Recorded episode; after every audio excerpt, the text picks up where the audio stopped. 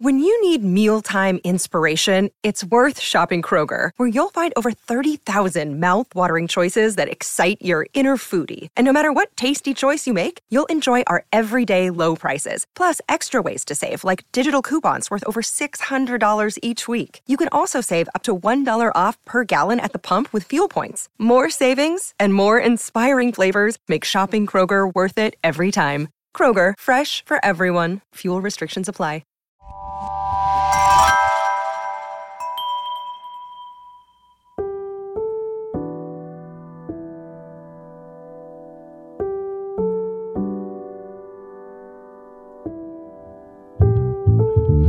Hello, and welcome back to Riffs on Riffs. I'm Joe Watson. I'm here with my co-host, Toby Braswell. What's up? You know what? I'm not even going to ask you what's up, Toby. I'm going to tell you mistakes were made. Mistakes were made. Mistakes were made. Let's go to lunch. Okay. Before this session, everybody said, right?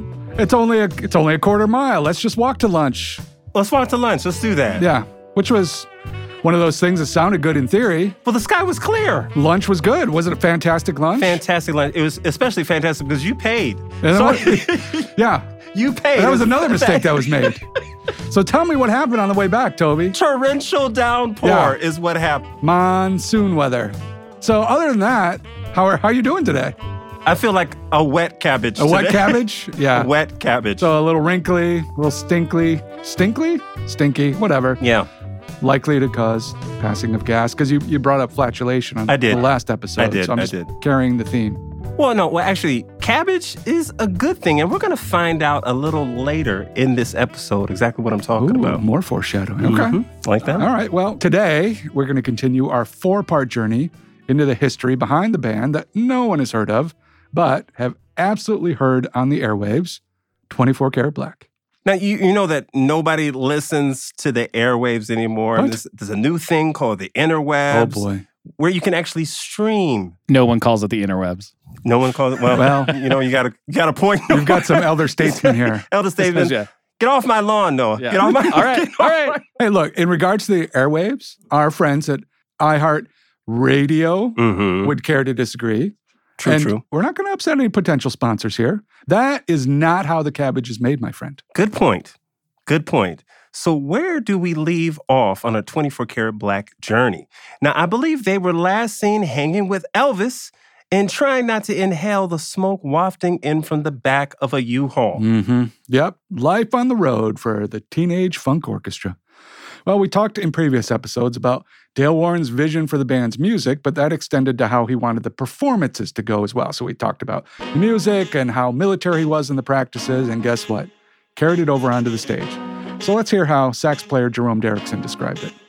Dale didn't didn't gear us toward like you would see Zapp or Cameo or Prince or any of that with all the jumping around on stage. He was more sitting up 24 karat black like a mini orchestra. Okay, so the band, the rhythm section, the horn section, we all sat down. Okay, like a like an orchestra. Oh, Okay, like literally An sitting in the pit. Yeah, literally. Okay, all right. And then the girls were just out front performing. Okay, like the three girls are out front dancing and singing. But the band, we sat down and performed like an orchestra, you know, like with music stands and all that stuff. So that was Dale's vision. 24 Karat Black was going to be this musical orchestra. Jerome mentions the girls out front performing, and Dale certainly had a vision for that as well. Here's vocalist Niambi Steele. We're in the big TV station studio. And of course, Mr. Warren, he always had etiquette lessons for us. Really? Oh, yeah. We had etiquette lessons on how to sit, how to talk, how to have interviews. Listen, the man was, he did it all because he has seen it all. He's seen a lot of stuff. We didn't know nothing. He was giving us, you know, the 411 on how to be a professional. He actually came out on stage one night. I was just frozen. I didn't know what to do. And he actually came out on stage during my number and just walked me from one end of the stage to the other. And all the while, I'm still singing. He says, Don't stop singing. He was behind me like a little elf. and he's like, Just move, move. You got to move. You got to work the audience. And I'm still singing, holding the mic, and he's pushing me back and forth across the stage. It was, he's, he just, you know, Huh. I can't tell you how much he developed. Whatever I have today, I give him so much credit. He taught me how to be a professional. This might be a good time to ask you a, a, question, Joe. Is there a bad time? Is this the type of training still going on with upcoming artists? And do you think that the arrival of YouTube and TikTok, you know, those type of artists, that, that this type of training has gone by the wayside? That's my question to you. That's actually really that's a fascinating question, to be honest with you. And I, honestly, I just don't I don't know. So on one hand, I can see how artists that made their name on social would lack the nuance and the experience required to put on like a great performance. I mean, the Beatles performed hundreds of shows before anyone had even heard of them, right? So you you learn your chops, you get on stage, you get that audience feedback, and you just get better. On the other hand, I can see how performances in general have just evolved. So the skills required have changed as well. Hmm. Being live on a stream, I think it's actually incredibly vulnerable, right? You've got everybody's reacting personally because they're mm-hmm. seeing you up close and personal. You're having that direct connection with another human, and it creates this intimacy for the viewers that you would not get if you were in a you know a concert in the nosebleeds in an arena somewhere. So I think the training is maybe just different now. I can totally see that. It's kind of like going from the old black and white TVs to viewing in 8K. And although sometimes we really don't need to see someone's pores so clearly. You know, I exfoliate. so, well, so far we've discussed Dale Warren's early stint with Berry Gordy and his work with Isaac Hayes, but the other thing that came up a couple of times in our interviews was the 1972 Wattstax benefit concert. So listen to this lineup. The staple singers. Mm-hmm. Richard Pryor. Crazy. Carla Thomas. Rufus Thomas. Luther Ingram. Kim Weston, Johnny Taylor, the Bar-Kays, Isaac Hayes, and Albert King. Now, there are some names on this list that have come up in past Riffs episodes. It had to have been awesome to see them all up on stage. You know, it's crazy to me that they were all on Stax at one point, right? They were all Stax artists. Also makes me wonder how in the heck, with that roster, did Stax go under? But we'll get to that story a little bit later. Let's talk a little bit more about that Wattstax concert. First of all, Toby, what exactly was it? I'm so glad that you asked. Wattstax was a benefit concert that commemorated the Watts riots that occurred seven years prior from August 11th to the 16th in 1965. The riots started in response to civil unrest partially initiated by the fact that there was racially restrictive covenants in real estate despite the Civil Rights Act of 1964. The police force at the time were recruited from the South and were reportedly anti Black and anti Latino. That only added to the racial tension in the area which exploded into riots that lasted for six days. 14,000 members of the California National Guard were deployed. 34 people died, and $40 million of property damage ensued. Forrest Hamilton, Stax Records West Coast director, came up with the idea of a Watts Stax concert and contacted the Stax record offices in Memphis to share his vision for the seventh Watts Summer Festival. Stax president, Al Bell, decided that the event should be upgraded from a local park in Watts to the Los Angeles Memorial Coliseum, despite the fact that several of the Coliseum managers doubted that Stax could fill the seats. The organizers also wanted to ensure that the event was accessible to everyone, so they pre sold tickets for a buck apiece. The doubters were quickly proved wrong. With 112,000 attendees, Wattstax was the largest gathering of African Americans outside of a civil rights event at that time. That's not all that they did. They also scheduled the event on a well known Stax artist's birthday, Isaac Hayes. With a lineup like that and a good cause behind it, how could you lose? Based on the documentary that came out chronicling the event, it was quite the winning proposition. From Kim Weston's blessedly funky version of the national anthem to the Bar-Kays and Albert King, and man, too many great performances to mention. Side note, the documentary also reminded me kind of what a genius Richard Pryor was. Mm. And leading the charge for the Wattstax concert was none other than composer Dale Warren as the conductor of the orchestra for the event, the Salvation Symphony. Mm. Here's Princess mentioning the notoriety that Dale's involvement with that meant. In the that Wattstax a symphony, it was awesome. It was an awesome experience. Dale's involvement with the Salvation Symphony also made an impression on Niambi. She hadn't heard of 24 Karat Black, but she knew Wattstax. And see, I didn't realize that he was the one that did Wattstax and the uh, Salvation Symphony you know, because we'd all heard of Wattstax. Speaking of Niambi joining the band, let's hear how she came to be part of the second iteration of the group. Oh, I was, you know, I was just happy. You know, I was just happy to be there and meet new people and and I met Mr. Warren backstage and he was telling me all about stuff and he was like, maybe you should come to Chicago and audition. And I was like, you know, that's what I didn't know. I didn't really know the whole story of what had gone on before they got to Indianapolis. They just, you know, I just knew that I had an opportunity that a lot of people didn't have. So I I sold my food stamps and went to Chicago. yeah, I, I didn't have much money. I was a single mother with two kids, kind of dreaming of this dream I'd had since high school to sing, you know, singing sing in a band and do those kind of things. I didn't really have a lot of encouragement because, you know, my my mother and stepfather, they worked every day and that's what they, you know, expected me to do. It's amazing what people will do to follow their dream and seek fame and fortune. It was around this time that 24 Karat Black was starting to have a little bit of issues with the appropriation of cabbage. What are you reading off your grocery list? Why do we keep talking about cabbage? Well, I'm just going to let Niambi explain it. It kind of came out later because one of my good friends in the band was Tyrone Steels. He was the drummer. And because our name was so similar, and my oldest son was named Tyrone. Oh, wow. Oh, okay. So that kind of made us, you know, bond with each other. And so Tyrone was on the road with his wife, Teresa. They kind of looked out for me because they knew I didn't know what the hell was going on. Even though I was older than all of them, I was 23, something like that. They were like 18, 19. I think Princess was 17 or 18, something like that. You know, they kind of schooled me on what was going on and, you know, what had happened. And I heard about the Italians, you know, but I didn't really meet anybody from the old band except Tyrone, Jerome Derrickson, which we call Cabbage. Okay, hold on a second. How do you get a nickname like Cabbage? Please talk about it. Please talk about it. I had to hear this story because cabbage was money at that time. Mm. Ah, okay. Cabbage was like, well, I'm out here to get that money. I'm out here to get that cabbage. So we just, you know, everybody called him cabbage. In addition to being a necessary ingredient for coleslaw, cabbage makes the world go round. And if you don't have it, then you end up on the losing end of Monopoly, bankrupt.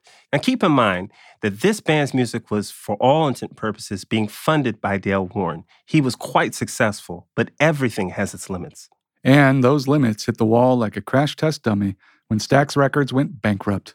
Here's a snippet of what Jeff Kollath, executive director of the Stax Museum, had to say on the topic despite Stax's great success, you know, there was never never fully accepted that you had an integrated workplace. You had black musicians, black executives, record executives, the head of the publicity, eventual owner of the company in prominent public roles. And you had success. This is one of the greatest examples of black entrepreneurship that you see with Al Bell taking over Black excellence, Black genius, and Black economic success. And there is physical manifestation of that in Isaac Hayes' 1972 Cadillac Eldorado. It's more than just an amazing car with 24 karat gold trim and custom paint. It is a physical manifestation, it is a visible, tangible piece of economic cultural and political success in so many ways. And so that made people uncomfortable. Hmm. And I think that's one of the reasons why Stax, you know, when it did fall on hard times after 1972, which they reached the highest heights they possibly could be, and then just a low general slide towards towards bankruptcy in the end. We could and should do another entire series on Stax. Jeff's insights into how things played out for the record company are fascinating. For now, suffice to say that when Stax went under, the demise of 24 Karat Black was not far behind. Dale tried to keep things afloat by working on the soundtrack for a universally panned movie with pre Bronco, O.J. Simpson. Here's Niambi on that. I think the bottom started to drop out the year that The Klansman was made. It's a movie with O.J. Simpson, Richard Burton. And he went, he left us to go to California to do the soundtrack for that movie. And he went there because he he needed to make the money to keep us on the road. but we didn't see it as like a an emergency. We just thought he had a job and he does, you know, he's a conductor, he's a writer, he's, you know, an orchestrator. And so we didn't think anything of it. But little by little, you know, you go from eating a big dinner where all of us are at a table, which it was huge. When we went to a restaurant, they had to put at least four tables together. We went from that to bags of hamburgers, bags of White Castles, no money. We never really got paid. I asked Princess about her perspective and why Dale didn't pull the plug sooner. When Stax went bankrupt, why not just pull the plug and just say, look, everybody just go home? What, did he ever talk to you about that? Why he ma- didn't make that decision? Well, we didn't have a gap in there, you know. We had a gap in there. And then he went and did a movie. Then he got some more money, and then he was able to kind of pull up on his bootstraps and do it again.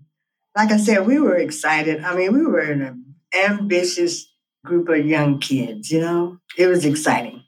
I mean, from hotel to motel to Holiday Inn. Sometimes we slept in the back of the U-Haul, you know. We were just going from gig to gig and each town we went in, it was like the Chitlin circuit, we called it. In each town that we went in, at the club, you know, we were always going to find somebody who's going to take us in.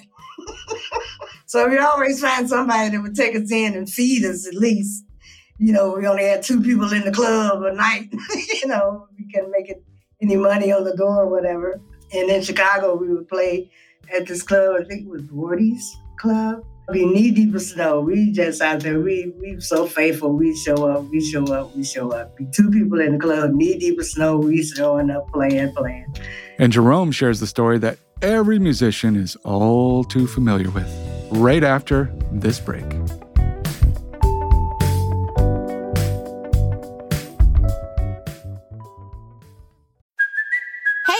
Cuoco for Priceline. Ready to go to your happy place for a happy price? Well, why didn't you say so? Just download the Priceline app right now and save up to 60% on hotels. So, whether it's Cousin Kevin's Kazoo concert in Kansas City, go Kevin, or Becky's Bachelorette Bash in Bermuda, you never have to miss a trip ever again. So, download the Priceline app today. Your savings are waiting. Go to your happy place for a happy price. Go to your happy price, Priceline.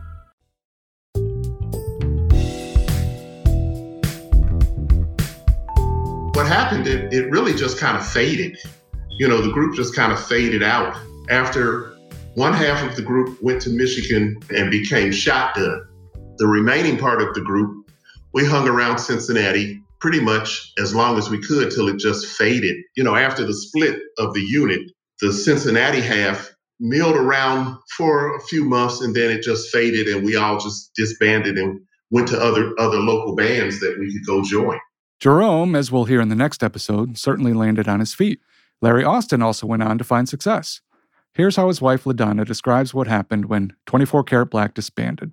Here's my question. Reading the information about the history of 24 Karat Black and all that they went through, it seemed like when the band kind of fell apart and kind of disbanded, people went their separate ways. And the transition for some was a little bit easier than others. Can we talk about the transition for Larry and others to kind of form the band Shotgun? Because, you know, how did that all come to play? You know, because it seemed like there was a definite split.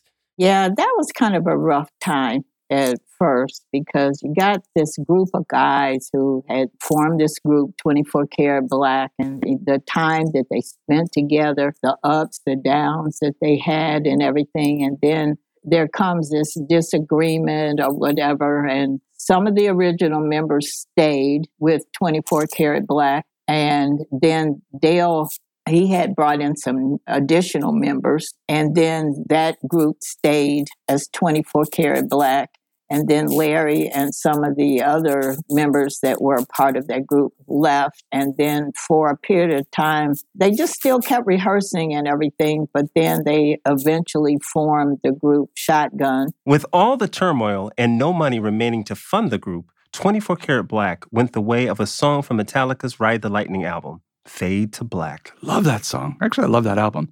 But are we even allowed to make a Metallica reference? Hmm. I feel like if Lars, you know, kind of gets wind of this, we're going to get a lawsuit. I don't want to go the way of Napster. Well, I'm just going to go on a limb and say that Lars is not listening to a podcast about 24 Karat Black. That's probably true. Uh, and I will point out that the band clearly hoped to use Warren's status and ride the lightning. But unfortunately, their success was trapped under ice and suffered a creeping death. oh, okay. So I guess we're gonna fight fire with fire. Sorry. there is no escape now. Just remember, when the time comes, don't ask for whom the bell tolls. Mm. Tolls for thee, Toby. It tolls for thee. And speaking of requiems, the band may have no longer existed, but the legacy of their music certainly lives on. Well, legacy is a word that comes up more and more the older we get, uh, not just in music and other artistic avenues as well. I think one of the great testimonies to one's legacy is just being remembered and mentioned in the conversation. Every one of those mentions breathes life back into a project or to the very essence of one's art or impact. Now, we've both been involved with bands in the past, so we know all about the prospect of not making it big in dealing with that. Instead of becoming the next Redman and Method Man, I found myself being happy with just an occasional fan stating something on Facebook about a song, show, or an album that we did in the past. I mean, do you feel the same way, Joe? You know what? I do. Probably because we're elder statesmen now, but I mean, I feel that way about this pod. It'd be great to win awards and certainly vote for us whenever that comes up and be awesome to be able to do this full time. But with that being said, I'm so happy just to get a text or an email from a Riffs listener who likes what we do. I mean, how cool is that? So, back to 24 Karat Black and their legacy, the three band members we interviewed had very different paths after leaving 24 Karat Black real estate, motherhood, tragedy, gold, and then more tragedy. Let's hear from Niambi first. Trigger warning for our listeners this next story deals with violent assault. So the band is now defunct and you keep your bags packed for a couple years, but did you keep performing, doing other stuff, or what came next? I stayed with the friends in Namo. Her name was Julie. She was a dancer. She had two girls. I stayed over there. I was trying to sell some microphones because I had some microphones. And I knew another vocalist in Chicago. Her name was Colette. And I was going to sell my microphones to Colette. And I had somebody drop me over by where Colette lived but she wasn't home. So I kind of walked around the neighborhood and I found a little bar to sit in. And I didn't have, maybe I had a couple of dollars or something.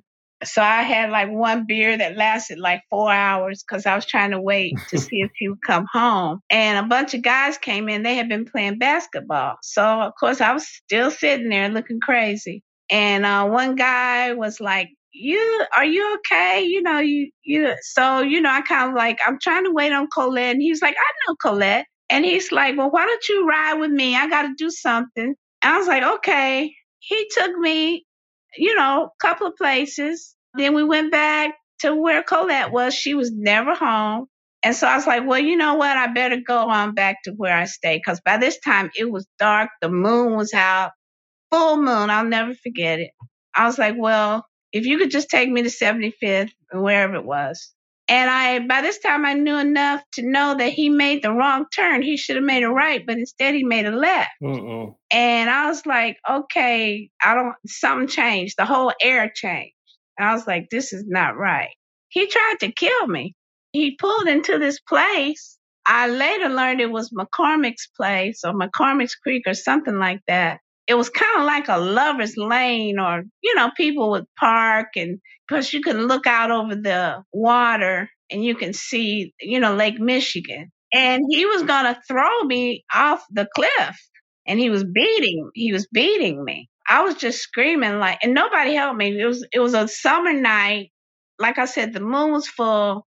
People were in their cars. They were drinking, partying, whatever. It's kind of like a parking place where people just sat and drank or whatever. But he was beating me and nobody helped me.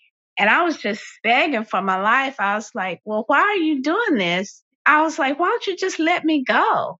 And he was like, you want me to let you go? I was like, yeah. He said, okay. And he left.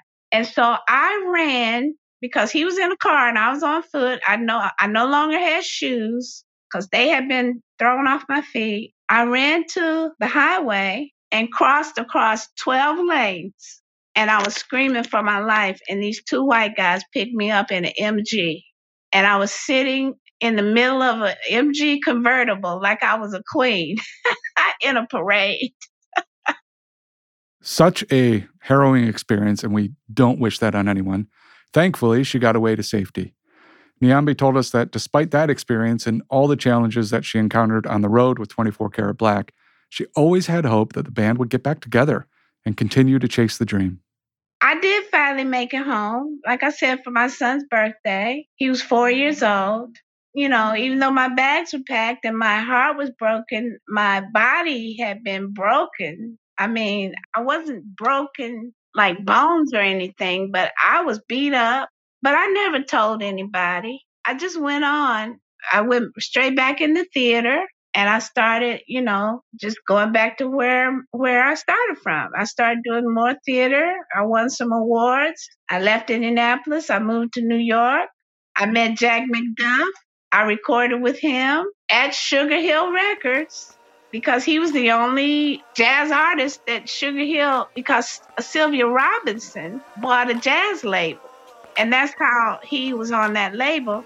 And it was so funny because Dale Warren had told me, You're going to be bigger than Sylvia Robinson because that was the model.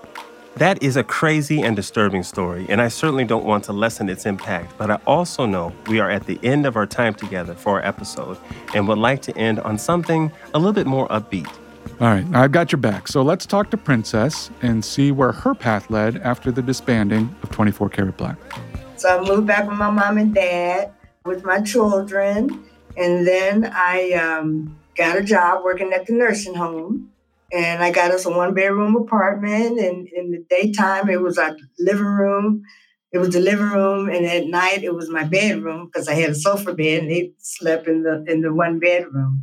But we evolved from that. I uh, just uh, retired from working at for a real estate company, Sibcy Cline Realtors, for 26 years. I became a corporate receptionist there. And I've been a member of my church for like 43 years. And I've been a, a licensed minister also since 1999. Yeah, I've been constantly singing, singing at weddings and funerals. And, and like I said, at church, I minister at church and I'm a praise team leader for the uh, Cincinnati Baptist District Association's Women's Department and I sing with the Cincinnati Jazz Orchestra. They have this uh, production that they do every year, and I'm still singing.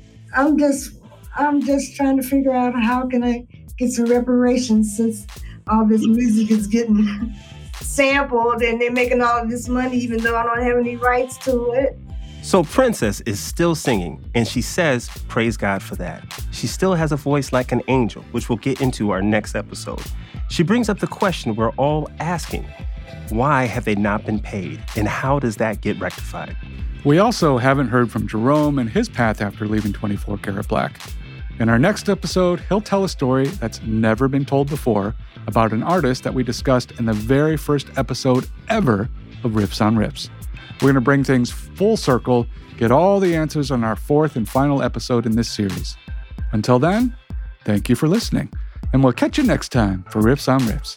I'm Joe Watson. And I'm Toby Braswell. Keep listening. Huzzah.